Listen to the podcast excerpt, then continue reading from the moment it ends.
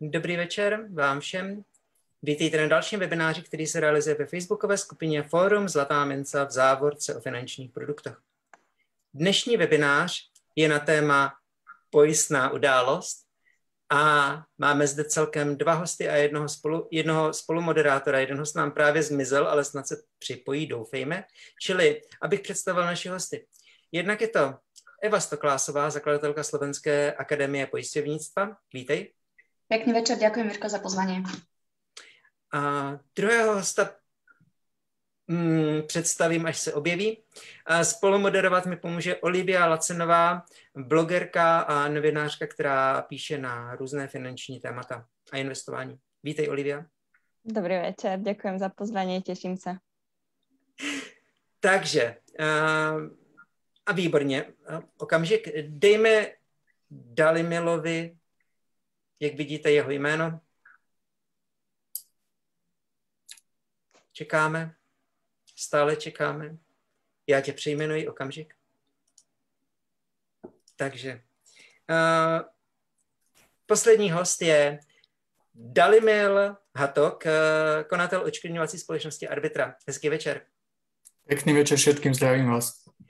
Eva, budeš odpovídat jako první a prosím, zkuste se obavit, pokud možno do 40 sekund. Otázka. Co je to pojistná událost? Ako, ako v kvíze, Jirko. Otázka, 40 sekúnd. Zdravím všetkých, ešte raz pekný večer. No, poistná udalosť v tom zákonnom vymedzení je určitá skutočnosť, ktorá je spojená so vznikom povinnosti poistiteľa poskytnúť poistné plnenie a teda plniť. No a na rozdiel od škodovej udalosti, tam už tá povinnosť je. To znamená, že máme aj druhý typ udalosti, to už je zrejme teda otázka na Dalimila, ktorý vymedzí škodovú udalosť. Takže ja ťa teraz, Jirko, zastupím. Dalimil, poprosím teda tú škodovú udalosť dovysvetliť. Mm-hmm. Áno, uh, ja by som ešte možno doplnil, že tá, tá poistná udalosť ide tam o náhodilú vec, že môže, musí sa stať nejakým náhodným spôsobom, no a samozrejme je vtedy poistnou udalosťou, keď sa stane v priebehu uh, poistenia, teda že sa na ňu vzťahuje nejaké poistenie. No a to isté by som uviedol aj pri tej škodovej udalosti, áno, ako bolo povedané, tam vzniká určitá povinnosť plniť na strane poisťovateľa. Uh, poviem to tak, keby niekto, keď mi niekto poškodí bránu, E, tak to môže aj nemusí byť aj poistná udalosť. Ak tam nadsúva sused svojim vozidlom, tak asi to bude, e, môže byť považované za e, poistnú udalosť, keď sa pri tom niečo ešte udeje iné, nedaj Bože sa niekto zraní. Ale mhm. neviem, keď niekto poškodí bránu, nejaký vandal, nezistíme, o čo ide, nemám také riziko poistenie, tak to nemusí byť poistná udalosť, ale nastala tam škoda, čiže bude to brané za škodovú udalosť. Mm-hmm. Olivia, prosím, polož další otázku podstate si trošku nadviazala v tomto na tú moju ďalšiu otázku, že či je každá škodová udalosť aj poistná udalosť, tak uh, ak by si Dalimil mohol, povieš nám k tomu ešte trošku viac, možno, že to rozvedieš? Mm-hmm. Ako, ako som povedal, uh, nie, určite nie každá. Ako ten vznik škody, aj keď dojde k nejakému protiprávnemu konaniu, vznikne nejaká škoda, uh, neznamená to automaticky, že to musí byť aj uh, poistná udalosť. Hovoríme stále o, o tom uh, aspekte, či teda je vlastne tá udalosť poistená, alebo či je e, zahrnutá do nejakého poistenia. Môže a nemusí byť, aj, čiže tam môže byť množstvo, e, množstvo by som povedal, takých variant. Mm-hmm. Dalimil, um, lidé si často mílí termíny, jako je pojistné plnění a náhrada školy. Mm-hmm. Můžeš uh, stručně objasnit, jaký je v tom rozdíl? Mm-hmm. Tak to poistné plnenie sa uvádza bežne, keď je dojednaná nejaká poistka, hej, ktorá sa vzťahuje na nehnuteľnosť, na život, na zdravie, na, na vozidlo e, alebo na auto, na čokoľvek iné. A tá náhrada škody, e, to sa používa hlavne v súvislosti so zodpovednostným poistením. Čiže ak vzniká nejaká zodpovednosť u poisťovateľa alebo iného subjektu nahradiť škodu. Mm-hmm. Typická náhrada škody alebo o náhrade škody hovorí napríklad pri dopravných nehodách z PZP z povinného zmluvného poistenia teda. Mm-hmm. Uh, Olivia, můžeš položit další otázku? Nebo dvě otázky položit teďko následující, prosím. Uh, tak tiež mám v podstate na Dalimila, že kedy je poistná udalosť premlčaná, ak by si nám vedel k tomu povedať viac? Uh-huh. Ten termín premlčania, to znamená, v praxi to znamená, že dokedy sa môžem uchádzať vlastne o, o nejaké, či už plnenie alebo náhradu škody, má takisto niekoľko vymedzených termínov, ale úplne tá najvšeobecnejšia lehota, aby sme si to ľahko zapamätali, je všeobecná premlčacia doba a tá je trojročná, čiže 3 roky vo všeobecnosti. Ráta sa odkedy nastala udalosť, respektíve nasledujúci deň, odkedy tá udalosť nastala. No ale opäť, aby to nebolo také jednoduché, napríklad ak sa jedná o životné poistenie, tak sa ráta až rok od e, nejakej udalosti, keď teda došlo k poškodeniu na, e, na zdraví napríklad. Čiže tam je tá premlčacia doba 3 plus 1 rok alebo 1 plus 3. No a e, to je taká tá, tá všeobecná, ale je potom aj, aj špecifická alebo subjektívna. Hej, čiže tam pri náhrade škody Napríklad tam hovoríme o subjektívnej dvojročnej premlčacej dobe pri náhrade škody na zdraví. Mhm. Takže opäť hovorím, plinie tam viacero lehôd, ale tá všeobecná asi pre zjednodušenie trojročná, ak ide o životné produkty, či o životné poistenie 1 plus 3, a ak ide o náhradu škody e, na zdraví, tak je to dvojročná, ale subjektívna premlčacia doba. Dobre, ďakujem. Moja ďalšia otázka bude smerovať na dámu. Ako rýchlo a komu treba nahlásiť poistnú udalosť? No, ideálne bezodkladne a samozrejme poisťovateľovi, a prípadne asistenčným službám. Ja by som sa túto trošku zdržala, pretože to je asi ten prvý krok, v ktorom môžeme urobiť chybu a práve z toho dôvodu sa dostať potom až s svojimi nárokmi ku Dalimilovi, práve keď nám poisťovateľ zametne poistné plnenia, alebo teda nie sme spokojní. A ten krok číslo jedna by malo byť naozaj bezodkladne nahlásiť poistnú udalosť, vznik, možno doložiť prvú lekárskú správu, prípadne teraz máme sezónu cestovných poistení, pretože všetci sa snažíme cestovať, čo to hm. ide. A práve pri cestovných poisteniach tou alfou omegou je pri poistnej udalosti volať, kontaktovať asistenčné služby, mm, prípadne teda aj pri samotných škodách na vozidlách v prvom rade asistenčné služby. Rovnako mi napadá riziko stred so zverou, kde ľudia veľakrát v tom strese, alebo mm, v prípade, že šoferovali v noci a zrazili zviera, tak si tak mávnu rukou povedia si, veď nahlasím to ráno, ale ráno už môže byť neskoro. Práve kvôli tomu, lebo jedna z podmienok plnení je práve kontaktovanie poisťovateľa, prípadne asistenčných služieb okamžite, až do chvíle, kedy naozaj tomu človeku nebránia objektívne skutočnosti tak vykonať. Môže to byť naozaj nejaká vážna situácia, človek po autonehode je zranený, nie je schopný telefonovať. Môže mať v životnom poistení tak vážnu poistnú udalosť, že nie je schopný hlásiť a vykonávať práve tie úkony, ktoré súvisia s nahlasovaním a potom uh, majú dopad na likvidáciu. To sú práve tie objektívne skutočnosti, vtedy samozrejme nie sme povinní dodržať túto povinnosť, ale všeobecne máme na pamäti, že pri každom type poistenia rovno zavolajme a ošetríme si veľa nepríjemností. A volajme, uh, keďže druhá časť otázky bola komu, v prvom rade asistenčné služby a v druhom rade samozrejme poisťovateľ. Nezabudajme ani na svojho sprostredkovateľa. Teda. Ak by mhm. som ešte mohla sa spýtať, uh, ty si spomínala to cestovné poistenie, v súvislosti s pandémiou uh, vstupol počet možno tých uh, poistných udalostí a uh, potom následne plnení uh, v rámci covidu, lebo viem, že teraz je to veľmi populárne, že všetci si nechávajú poistiť uh, covid na cesty, že ak, ak k tomu je, je teda nejaká informácia, ak nám k tomu vieš niečo viac povedať.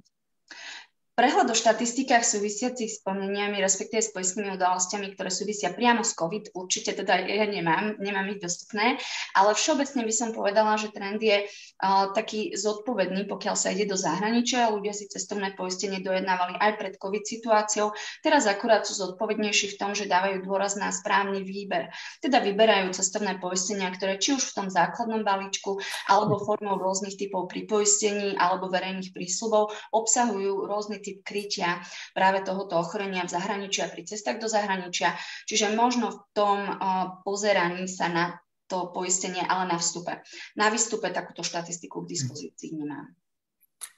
Ja by som možno doplnil, uh, u nás doma, ja čo si teda všímam, je, čo sa týka tých plnení alebo poistných udalostí, tak skôr uh, nastal taký trend, že je viac uh, riešené sú očiarky a PNky vlastne. To je tiež e, poistenie, ktoré možno bolo nie až tak často využívané z hľadiska plnenia, nemyslím dojednávania z hľadiska výplaty poistného plnenia.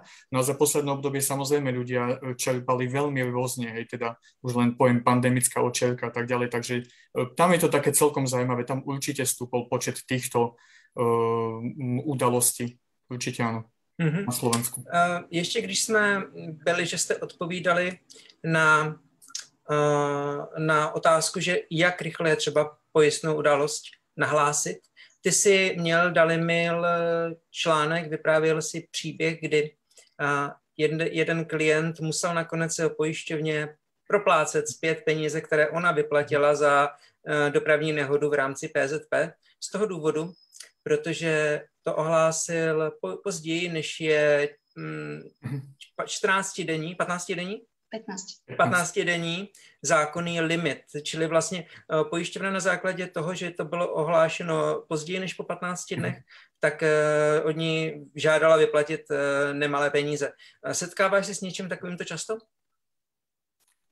V podstate áno, lebo mm, bezodkladne je taký termín mm, trošku aj možno vágný, ale niekde sú pevne stanovené lehoty. To, čo si spomínal, teda konkrétne v povinnom zlúnom poistení, je to presne dané. Teda keď je to 15 dní, tak to má byť 15 dní. V prípade, ak sa stane udalosť v zahraničí, tak 30 dní.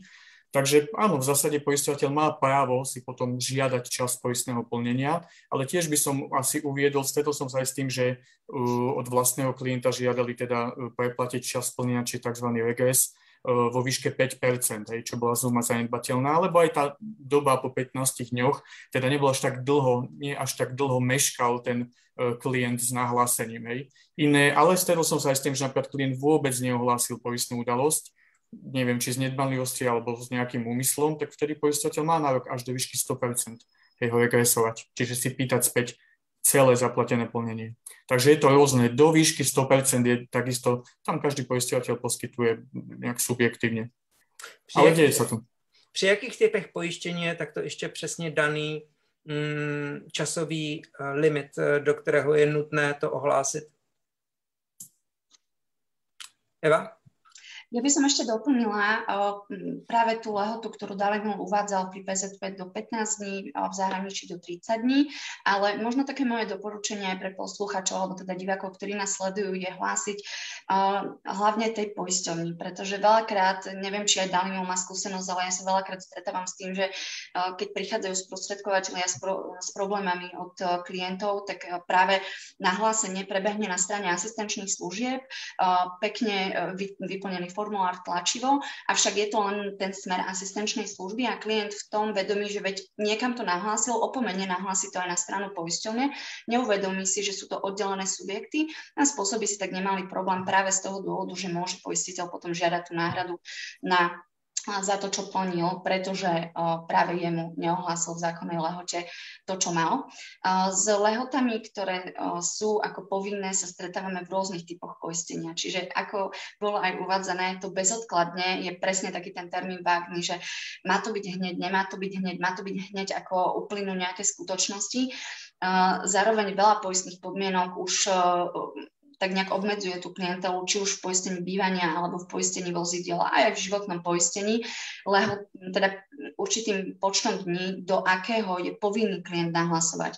Či už je to pri denných dávkach, do nejakého počtu dní, odkedy nastane poistná udalosť, alebo od doliečenia. Mhm. Rovnako je to napríklad um, uvedem príklad, e, poistení bývania do 5 dní, odkedy nastala skutočnosť.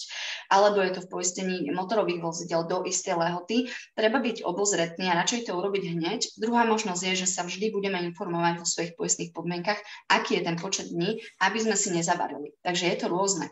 Ideál vždy hneď a máme po probléme. A je dôležité to udělat tu pojišťovně. Co by se stalo, kdyby to klient ohlásil u zprostředkovatele finančního, se kterým tu pojistku domlouval. A třeba prostředkovatel na to zapomněl a neohlásil to pojišťovně tak v tom prípade preberá zodpovednosť sprostredkovateľ z čiže klient má možnosť toto riešiť prostredníctvom eh, určitých kanálov, ktoré sú na to určené, takže napríklad Národná banka Slovenska a podobne. Každopádne takýchto situácií sa stáva čoraz menej, pretože naozaj sprostredkovateľia, s ktorými pracujem a fakt sme v denodennej komunikácii, si na toto dávajú obrovský pozor, presne z dôvodu, že vedia, že je to veľmi dôležité pre klientov. Čo je tá druhá strana, je práve to, že veľakrát klient zavolanie neskoro alebo sa ozve neskoro. Uh, takže e, to, toto je skôr problém, ku ktorému sa dostávame. Ja by som ešte do, doplnil, keď bolo povedané, že nahlasiť v poisťovni, e, tam ešte doplním z vlastných skúseností v tej správnej poisťovni. Riešili sme nie jeden prípad, keď klient ohlásil v dobrej vôli, ale v poisťovni inej, ako to mal ohlásiť. Napríklad on mal nejaký vlastný produkt, alebo išlo nahlásenie škody ktorá bola spôsobená, on to ohlasil do svojej poisťovne a vznikli tam ťahy, teda do tej právnej poistenia, ktoré sa týka to ohlásenie.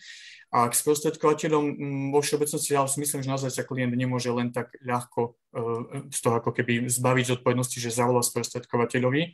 Možno iné by bolo, ak by mal nejakú generálnu plnomoc a tak ďalej, ale dohodneme sa, že bezodkladne a že to má vykonať ten, ktorého sa vlastne týka aj tá škoda. Myslím, mm-hmm. že to je najjednoduchší alebo najlepší postup pre ľudí.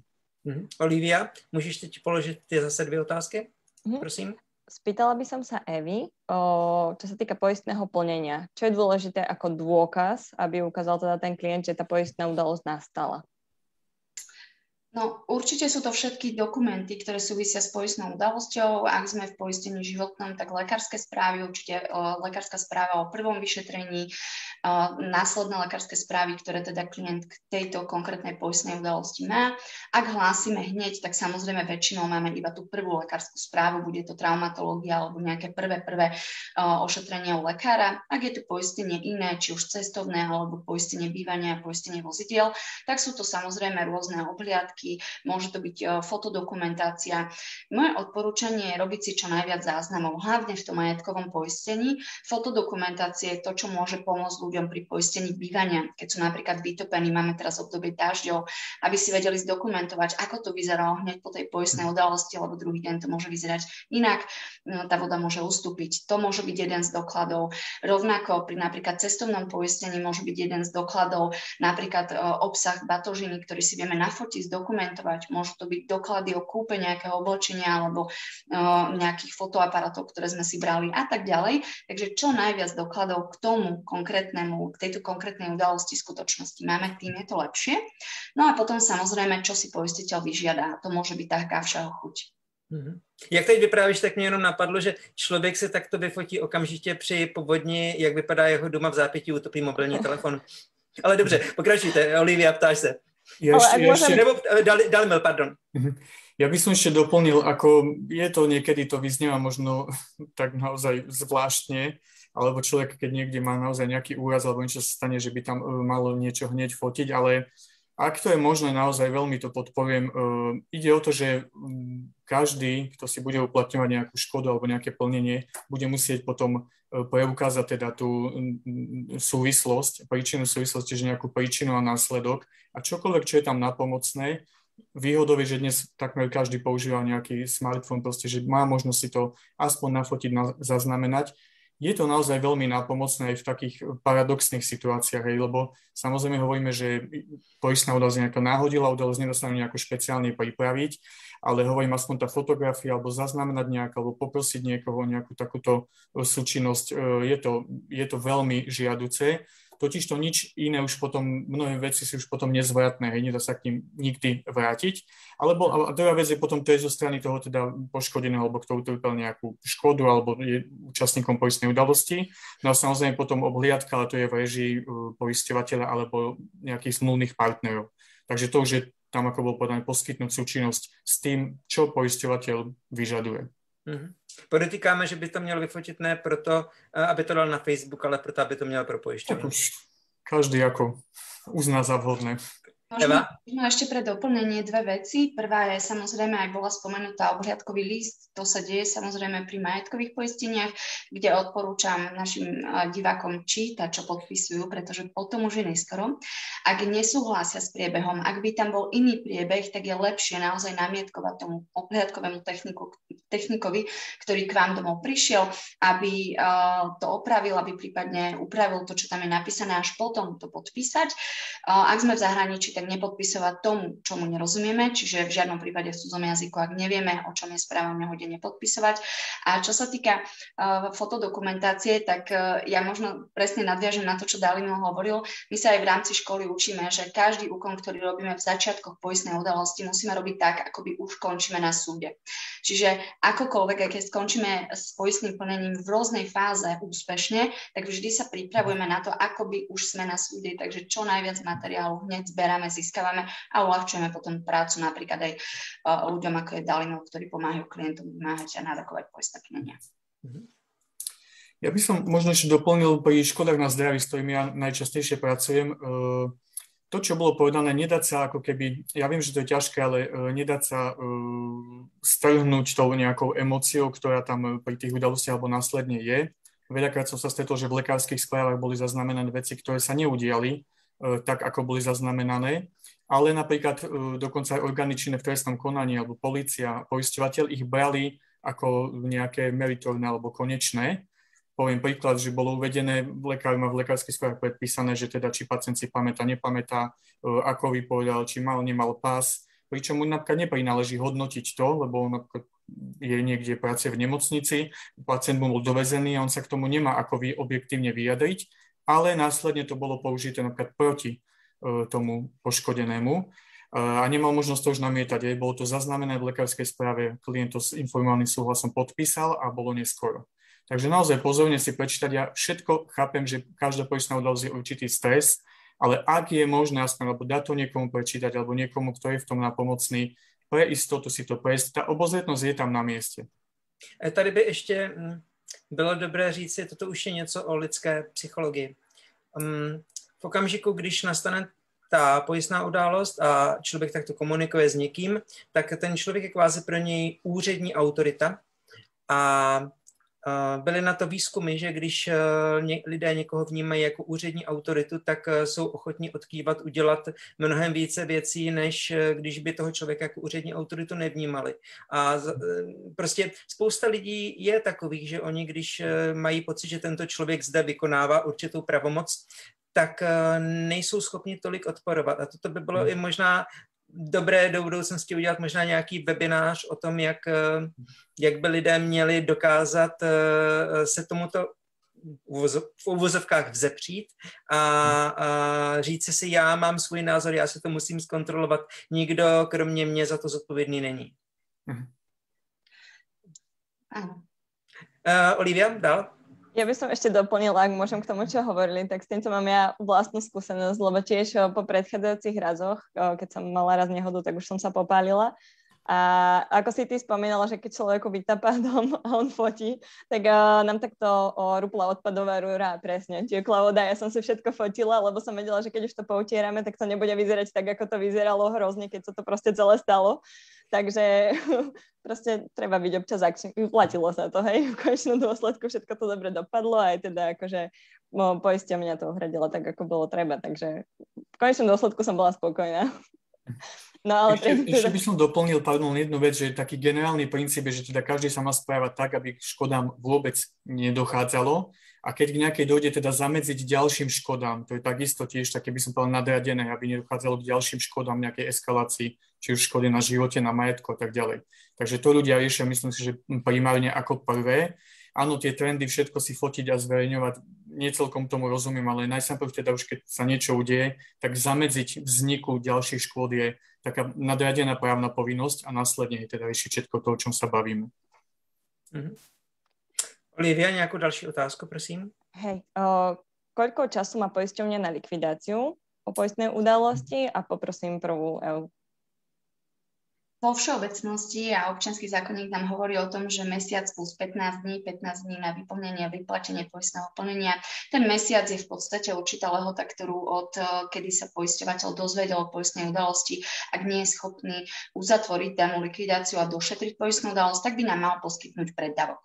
Iné to je ale v PZP, keďže povinné zmluvné poistenie má zvlášť zákon a tam je tá lehota predlžená, tam sú to 3 mesiace, odkedy teda sme poistnú udalosť nahlásili a tam do troch mesiacov platí, že poistiteľ musí buď udalosť došetriť a vyplatiť poistné plnenie, alebo dať znať poškodenému dôvody, pre ktoré zamieta dané poistné plnenie. Opäť platí, že do 15 dní má prebehnúť potom následne výplata. Takže takto v krátkosti.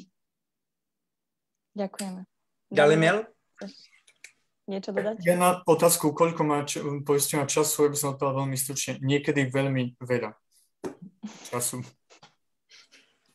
Tak ono kľúčové je, že je potrebné došetriť a v prípade, ak nie je možné došetrenie, tak hlavne sa domáhať toho, že aspoň nejaký primeraný preddavok. Ten primeraný preddavok je samozrejme na zvážení poisťovateľa, takže tam už nevieme rátať s konkrétnou sumou, ale aspoň teda niečo po tom mesiaci žiadať môžeme. V prípade PZP je to jasné, tam do troch, ak to došetrené nie je, tak sa môžeme dožadovať nápravy a žiadať uzatvorenie. Mm-hmm. Ešte doplním predsa, aby to bolo objektivizované. Samozrejme, uplatniť a preukázať nárok je povinnosťou toho mm, poisteného alebo poškodeného. Čiže nie poisťovateľ mm, má nejako aktívne e, sa dožadoval toho, aby som si ja uplatnil nárok alebo aby som ho preukázal. Je to povinnosť toho, kto teda je účastníkom poistnej udalosti alebo poškodeného. Takže tá rukavica je hodená na stranu účastníka poistnej udalosti alebo poškodeného.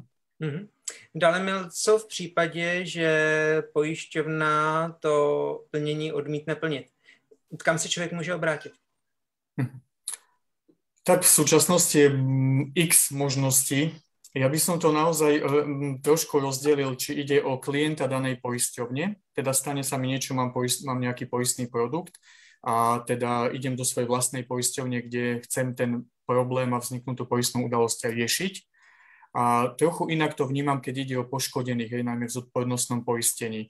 Teda, kde sa odrazu niekto, ja neviem, človek, ktorý prechádza cez cestu, žiaľ, nedaj Bože, ho zrazí auto a má sa obrátiť na nejakého iného poisťovateľa. Dokonca ho musí zistiť a tak ďalej, má s tým iné problém.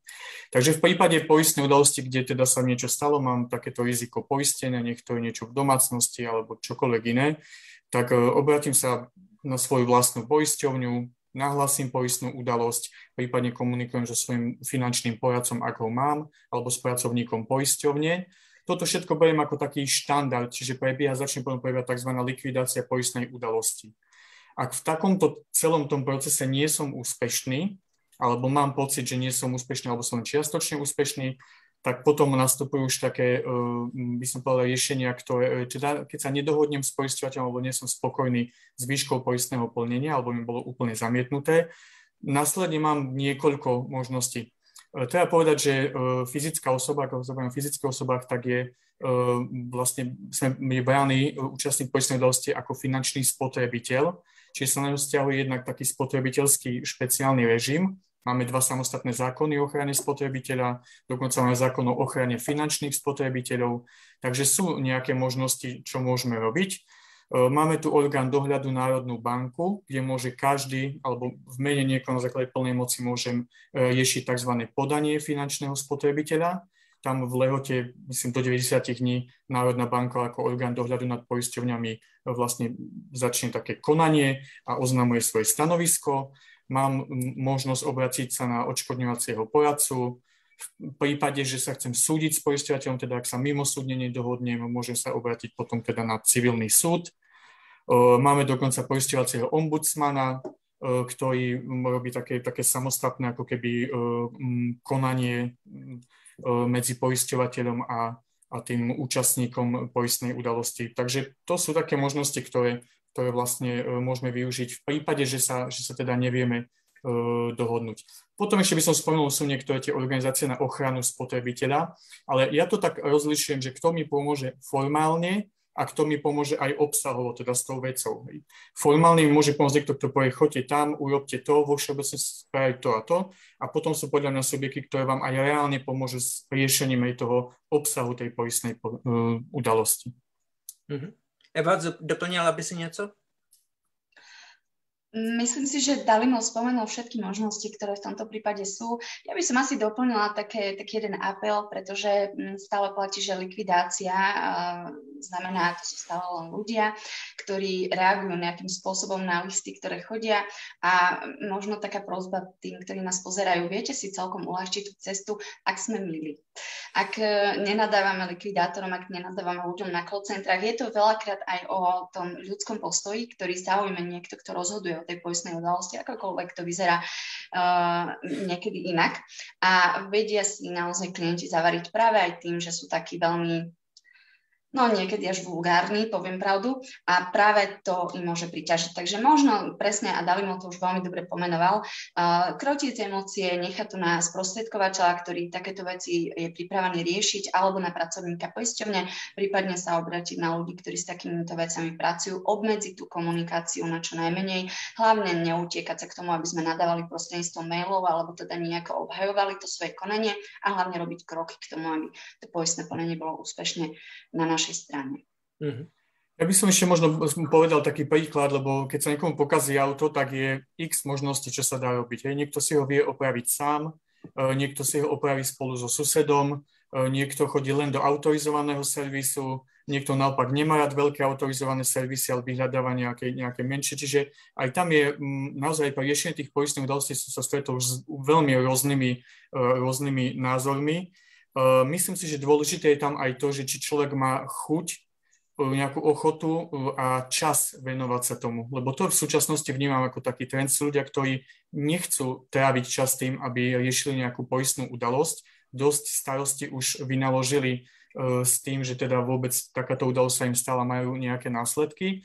Ale potom, potom sú ľudia, ktorí naozaj sú aj schopní, aj dostatočne asertívni, aj vzdelaní, majú napríklad nejaké právne vzdelanie alebo lepšie právne povedomie, majú s tým skúsenosti, e, tak takíto ľudia majú tendenciu ako keby riešiť tieto veci samostatne, individuálne a častokrát sú v, takýchto konaniach aj úspešní.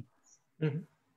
Um, jedna konkrétní otázka, která před dvěma hodinami padla v naší skupině Fórum Zlatá mince. Juraj Mišo se ptá, že má, měl situaci, kdy uh, jeli v Rakousku po dálnici před nimi ze střechy rakouského auta odpadl nějaký materiál. Přítelkyně tohoto Juraje přibrzdila, při, přijeli to místo pomalu, ale v zápětí do nich se zadu narazilo maďarské auto, které způsobilo škodu za 4000 euro. A rakouská pojišťovna toho auta před nima si přiznala určitou spoluvinu a vyplatili 33%, ale ten přímý výnik z Maďarska, zastupovaný na Slovensku kooperativou, odmítl uhradit zbývající škodu. Ve následné diskuzi, která k tomu byla, vyplynulo vyplynulo, že mm, policie v Rakousku odmítli určit vyníka, protože nebyl nikdo zraněn v tomto konkrétním případě, i když by asi měli, ale neudělali to. Uh, tento člověk se už obrátil na slovenskou kanceláriu pojišťovatelů, ale uh, nepomohli mu, psal stížnost do NBS a ombudsmanovi, ale ani tam ta cesta nevedla k úspěchu. Napadá vás něco, jak by se tomuto dotyčnému člověku možná po nějakém bližším prostudování celého případu dalo ještě efektivně a reálně poradit? Dali mil? Tak isté, že mi napadajú nejaké riešenia, ale naozaj by, skôr by ma zaujímal ten právny základ, to znamená, ako došetrila policia túto udalosť, lebo pre mňa z toho, čo som len počul, naozaj netuším teda, aký prípad ide, ale je zaujímavé, že tá, ak to správne chápem, to prvé vozidlo, ktoré čiastočne nejako spolu zavinilo túto dopravnú nehodu, zaujímal by ma ten element, na základe čoho plnili tých 33%. Asi od mhm. tohto by som sa odvíjal, lebo žiaden poisťovateľ neplní alebo nevyplatí poistné plnenie len tak sám od seba. Dokonca by mohlo ísť o, o trestný čin, keby, alebo mohol by byť podozrievaný z niečoho podobného. E, takže o toto by som sa určite zaujímal. Prečo poisťovateľ prvého vozidla nejakou sumou sa podiel na, na náhrade škody? Hm? No a potom to, že či niekto chce alebo nechce plniť to vozidlo, teda zadné, alebo to, kto asi, asi spôsobilo, alebo teraz z môjho pohľadu... Reálne udelalo... Reálne, áno, spôsobilo tú škodu, tak či teda chce alebo nechce nejaký likvidačný zástupca, ktorý tu je určený plniť, no tak sú na to nové zákonné prostriedky. Teda ak to nejde mimosúdnou cestou, no tak potom e, cestou civilnej žaloby e, voči, voči zodpovednému subjektu. Čiže sú tam určite nejaké možnosti, e, ale hovorím, ten právny základ, totiž to, ja tak trocha šípim, že za tým bude ešte aj niečo iné, a teda určite by ma zaujímala tá správa z policie, alebo teda to konečné právoplatné rozhodnutie o zavinení tejto nehody. Mm-hmm. Od toho by som sa odrazil. Mm-hmm. Eva, máš k tomu nejakú poznámku? Ja som nad tým teraz premyšľala, ale tiež ako chýbajú mi nejaké informácie k tomuto. Mne tam ale príde, že to prvé vozidlo, z ktorého padla, padol nejaký náklad, no, že bolo vyhodnotené, respektíve tá celá situácia bola vyhodnotená, že má práve celá tá poistná udalosť povahu v prevádzke toho vozidla a že to vyplýva z prevádzky toho prvého vozidla. Samozrejme je tam nejaká spoluvina, pretože celková tá škoda bola v nejakej sume a za poškodenie môže aj vozidlo predaj za. Preto si myslím, že je správne, že tá rakúska poisťovňa plnila šťastí.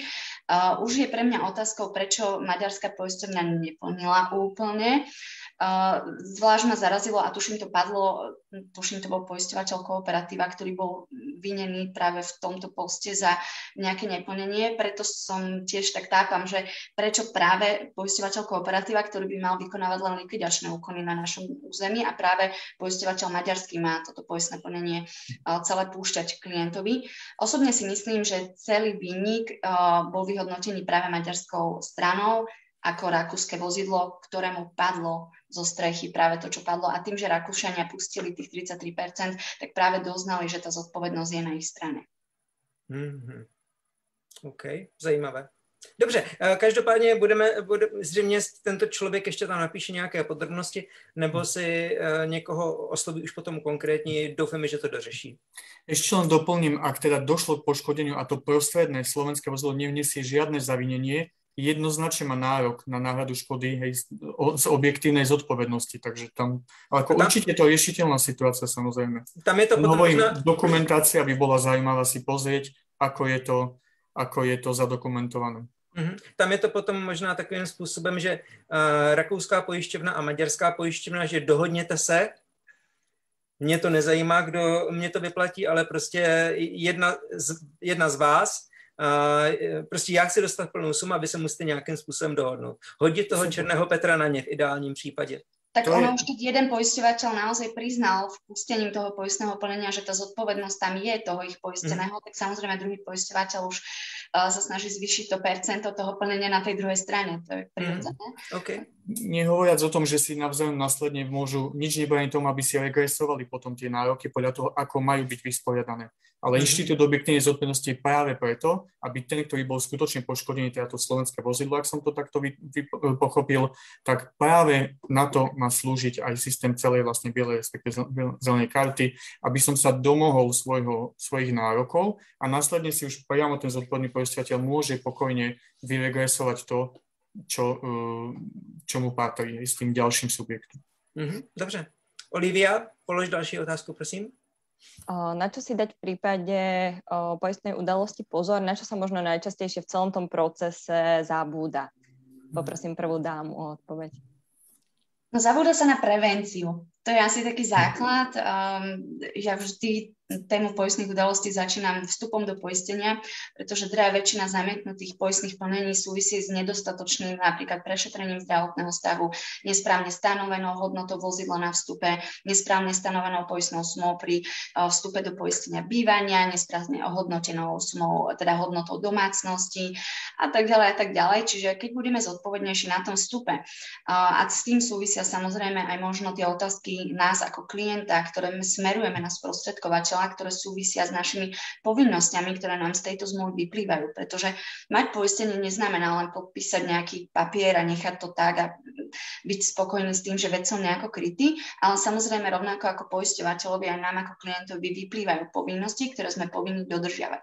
Či už nahlásenie, či už zodpovednosť v pravdivých, úplných odpovediach a mm, práve tej prevencii toho, aby nenastala poistná udalosť, dodržiavanie lehôd a podobne. A pokiaľ my ako klient sa o to nezaujímame a o, berieme to tak lárom fárom, tak potom je ťažké byť, e, teda očakávať od poisťovateľa, aby 100% neplnil to, na čo máme nárok. Z mojej skúsenosti drevá väčšina tých zamietnutých poistných udalostí, s ktorými sa stretávame spolu s našimi posluchačmi na akadémii, práve vyplýva z tých uh, nesprávne nastavených buď očakávaní alebo tej uh, neinformovanosti alebo nezaujímavé informácie zo strany klientov. Určite je dobré, aby si klient zodpovedne pýtal možno nejaký sumár svojich povinností, ako mám postupovať, keď sa mi stane poistná udalosť. Akým spôsobom um, bude poisťovateľ odo mňa vyžadovať uh, tieto doklady, dokedy mám čo hlásiť, prosto zaujímať sa o to a tým predídeme veľmi veľa nepríjemnostiam pri plneniach. To je asi také, taký bod číslo jedna. No a ja mám možno aj takú pomôcku pre tých, eh, ktorí uh, nás teraz sledujú. Ja som už spomínala aj uh, Jirkovi v tom predkole, ktoré sme mali pred vysielaním, aplikáciu Čo robiť ak, ktorá je výbornou pomôckou a už to tu bolo spomínané, aký sme v strese, keď nastane samotná poistná udalosť. A ako veľakrát nie sme schopní si dať tie kroky uh, po sebe, tak nejak na poriadok, aby sme na nič nezabudli.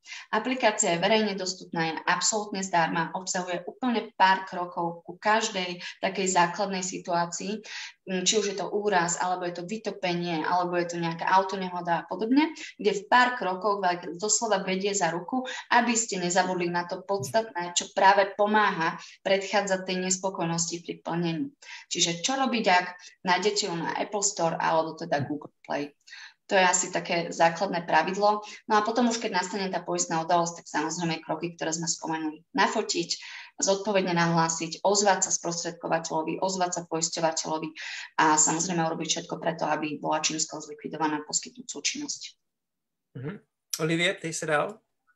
Uh, spýtala by som sa tentokrát Dalimila, uh, aké najčastejšie triky si možno zažil v tom poistnom procese, či už z jednej alebo z tej druhej strany. Uh, Vieš tam k tomu povedať nejaké tvoje zaujímavé skúsenosti? Či si teda zažil, alebo možno aj počul o nich? Mm-hmm. Tak stretol som sa s rôznymi poistnými udalosťami za tých uh, eh, 15 rokov. Ja by som to trošku rozdelil, lebo um, princíp uh, akéhokoľvek poistenia je podľa mňa veľmi dobrý. Teda je to naozaj taká dobrá pomôcka ale myslím si, že by tam mala byť taká vyváženosť aj na strane ľudí, aj na strane poisťovateľov.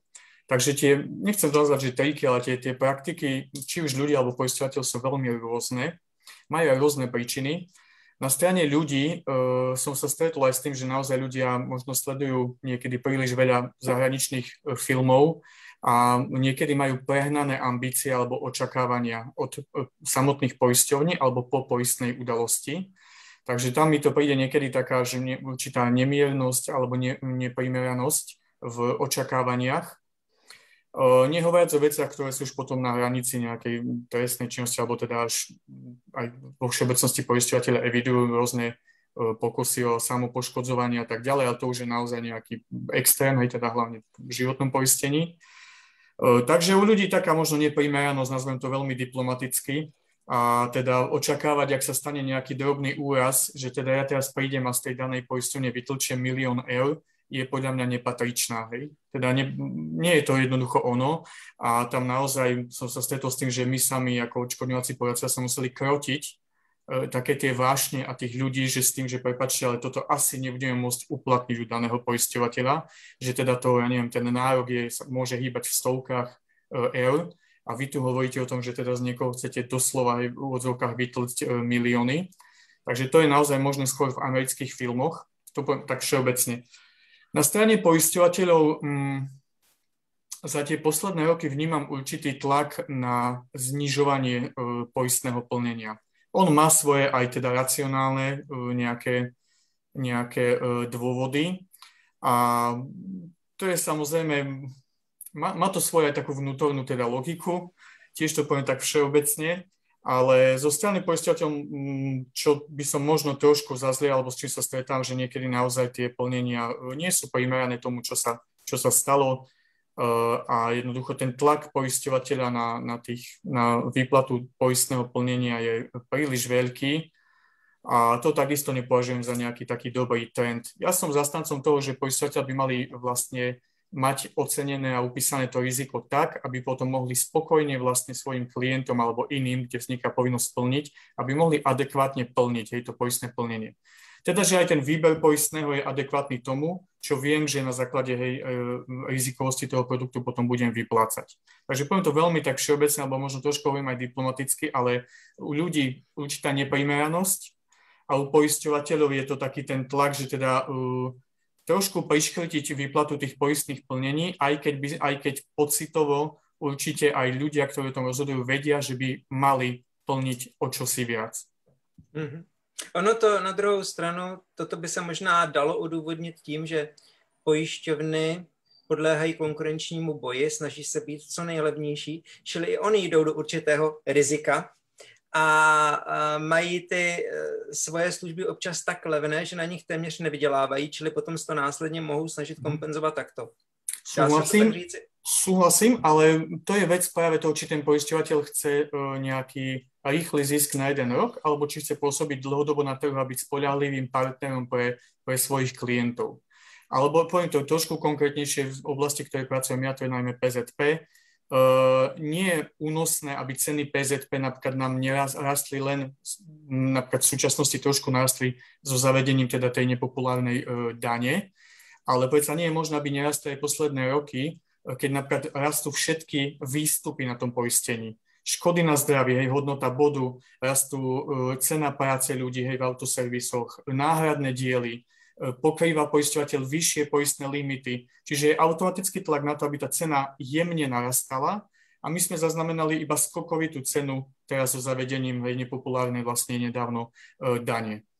Napríklad, a ja som si robil porovnanie, napríklad v Českej republike e, v 2014 roku bolo zavedený nový e, občanský zákonník, e, ktorý napríklad skokovito zvýšil poistné krytie a spôsob náhrady škody a poisťovateľe ho úplne hravo zvládli a zapracovali ho do poistenia a kontinuálne, teda nenarastli skokovito, ale kontinuálne pekne preniesli to, že majú vyššie e, riziko, ktoré musia kryť do svojich cien. A stále som pred konkurenčný, keď si porovnáte nejaké bežné vozidlo, skúste si porovnať povinné ručenie v Českej republike na nejakých porovnávačoch a po, PZP na Slovensku. A je to veľmi podobná, e, sú to veľmi podobné ceny. Mm. Takže taká primeranosť aj v tomto, v tej cenotvorbe. Ja chápem, že každý poisťovateľ by chcel mať 100% z toho e, koláča, to ale nie je možné. A, ale tá primeranosť a taký teda aj možno vysvetliť klientom, prečo to poistenie zdá, že mne sa páčilo, keď mi prišlo teraz e, nový predpis na PZP, kde je zdôvodnené a je nejak komunikované, že musíme pokrývať v súčasnosti toto a to. To ako klient, ako teda chápem, Konec koncov to nie je jediné zdražovanie, ktoré ako občania pociťujeme v tejto krajine za posledné roky. Mm-hmm. Tak, um, takto. A ďakujem za super otázku.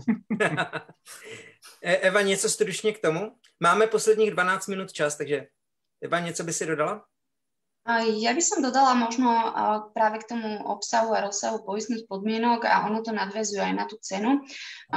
Určite ten, kto má skúsenosť eh, s poistením, či už osobnou ako klient, alebo práve tá druhá strana sprostredkovateľská, zachytila ten trend posledných rokov, že poisťovateľia viac akoby idú v úvodzovkách po poistných podmienkach.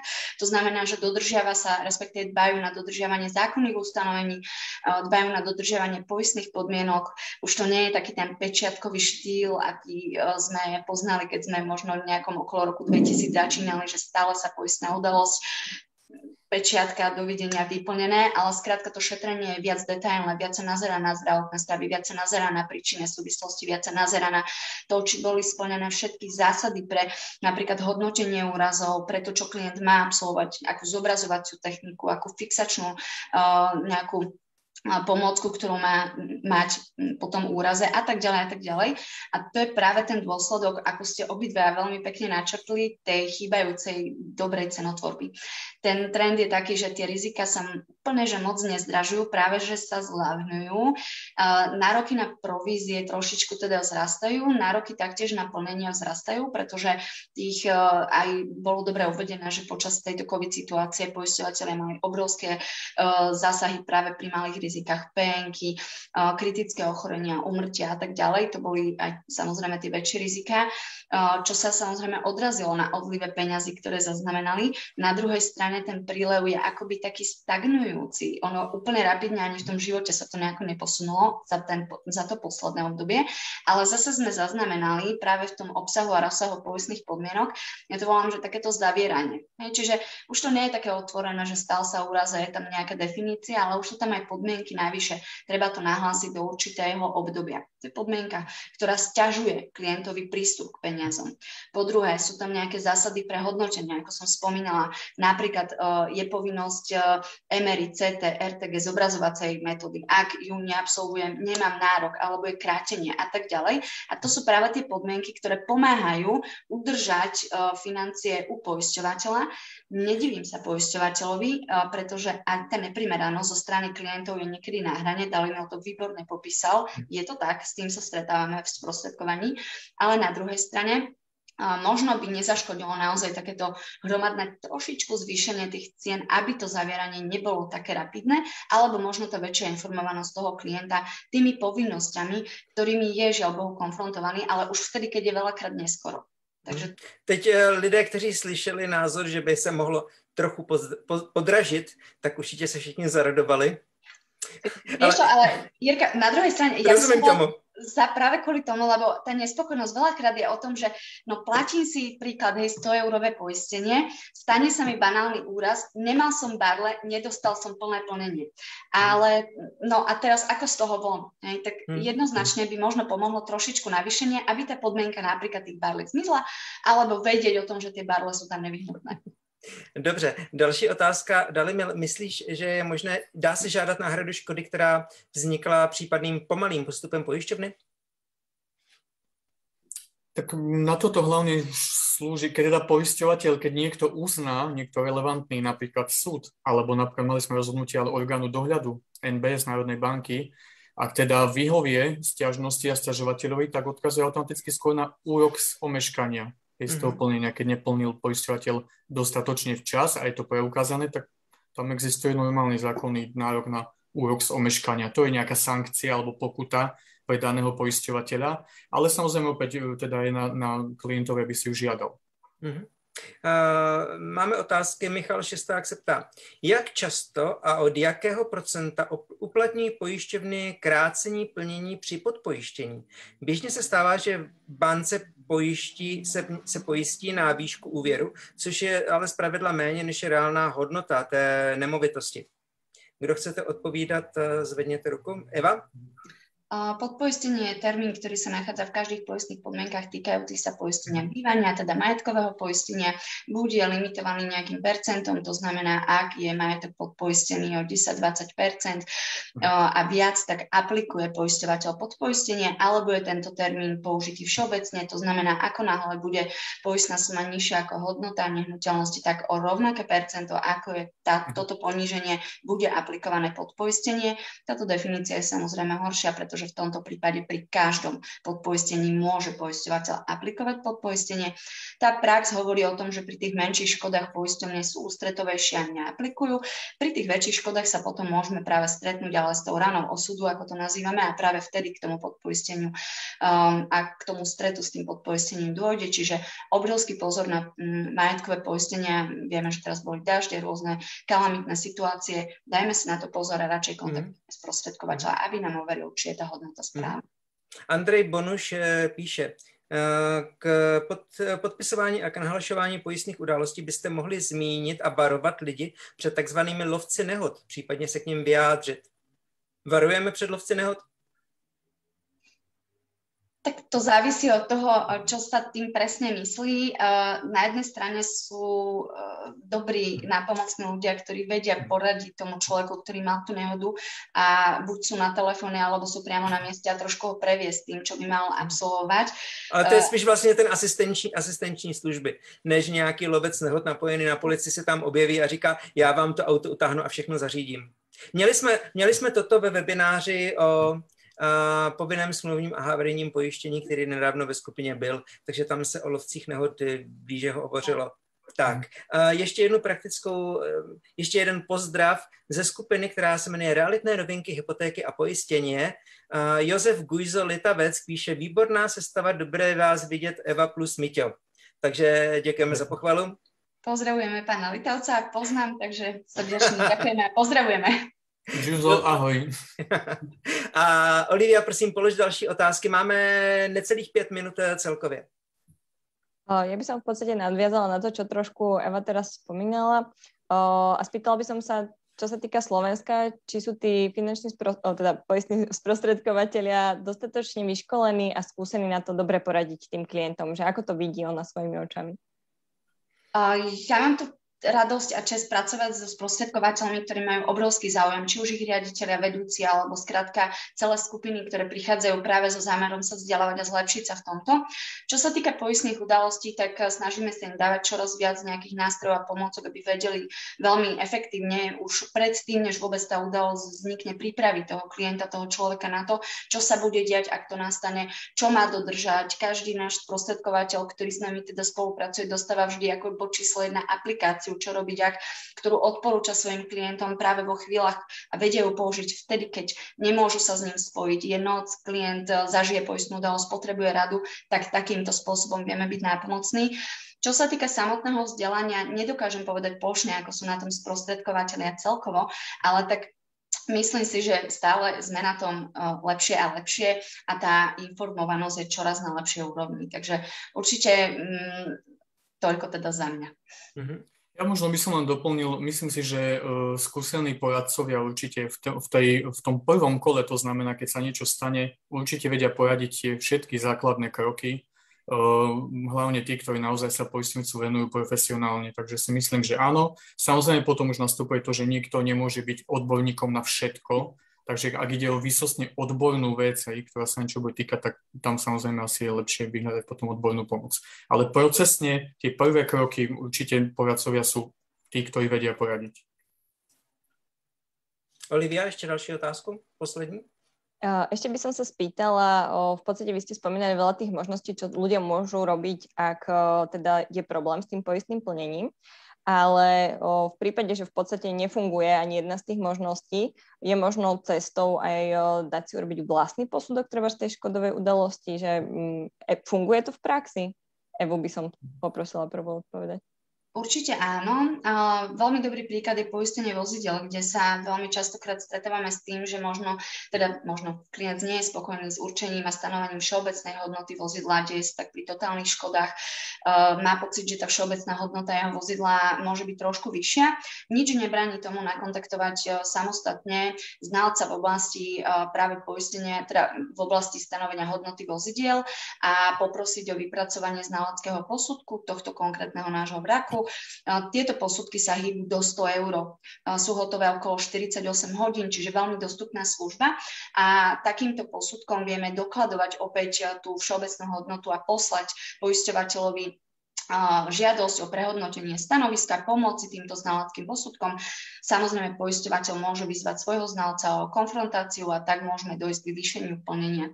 Už pri posudkoch znaleckých, ktoré sa týkajú zdravia, čiže poškodenia zdravia, tak tie sa hýbu radovo už vo vyšších cenách. Je to 600 a viac eur, niekde okolo 1000-1500 eur sú znalci, ktorí sú špecialisti, kardiológovia, neurologovia. Tam je to naozaj už na zváženie a na komunikáciu s odborníkmi alebo prípadne so spoločnosťami, ktorú zastupuje Dalimil, kde odporúčia, či je to vhodné alebo nevhodné či to bude mať dopad na to plnenie pozitívny. Mm-hmm. Dobre. Dalimil? Pohode. Všetko bolo pekne povedané. Dobře. Já si myslím, že vyčerpali jsme všechny otázky, které byly připraveny. Děkuji vám všem velmi. Děkuji za spolumoderování Olivie Lacenové. Děkujeme, ja. Děkuji za přijetí pozvání Evě Stoklásové. Ďakujeme ja veľmi pekne a prajem príjemný večer. A Dalimil Hatokovi. Ďakujem takisto. Vám všem uh, přeji příjemný zbytek dnešního večera. Prosím, sdílejte tento webinář. A pokud ještě náhodou nejste, přidejte se do facebookové skupiny Fórum Zlatá minca. Vyzývejte své přátele a pokud sami budete potřebovat, tak se zeptejte na cokoliv, co potřebujete o finančních produktech vědět. To je od nás všechno. Mějte hezký večer. Ahojte. Pekný večer, dovidenia.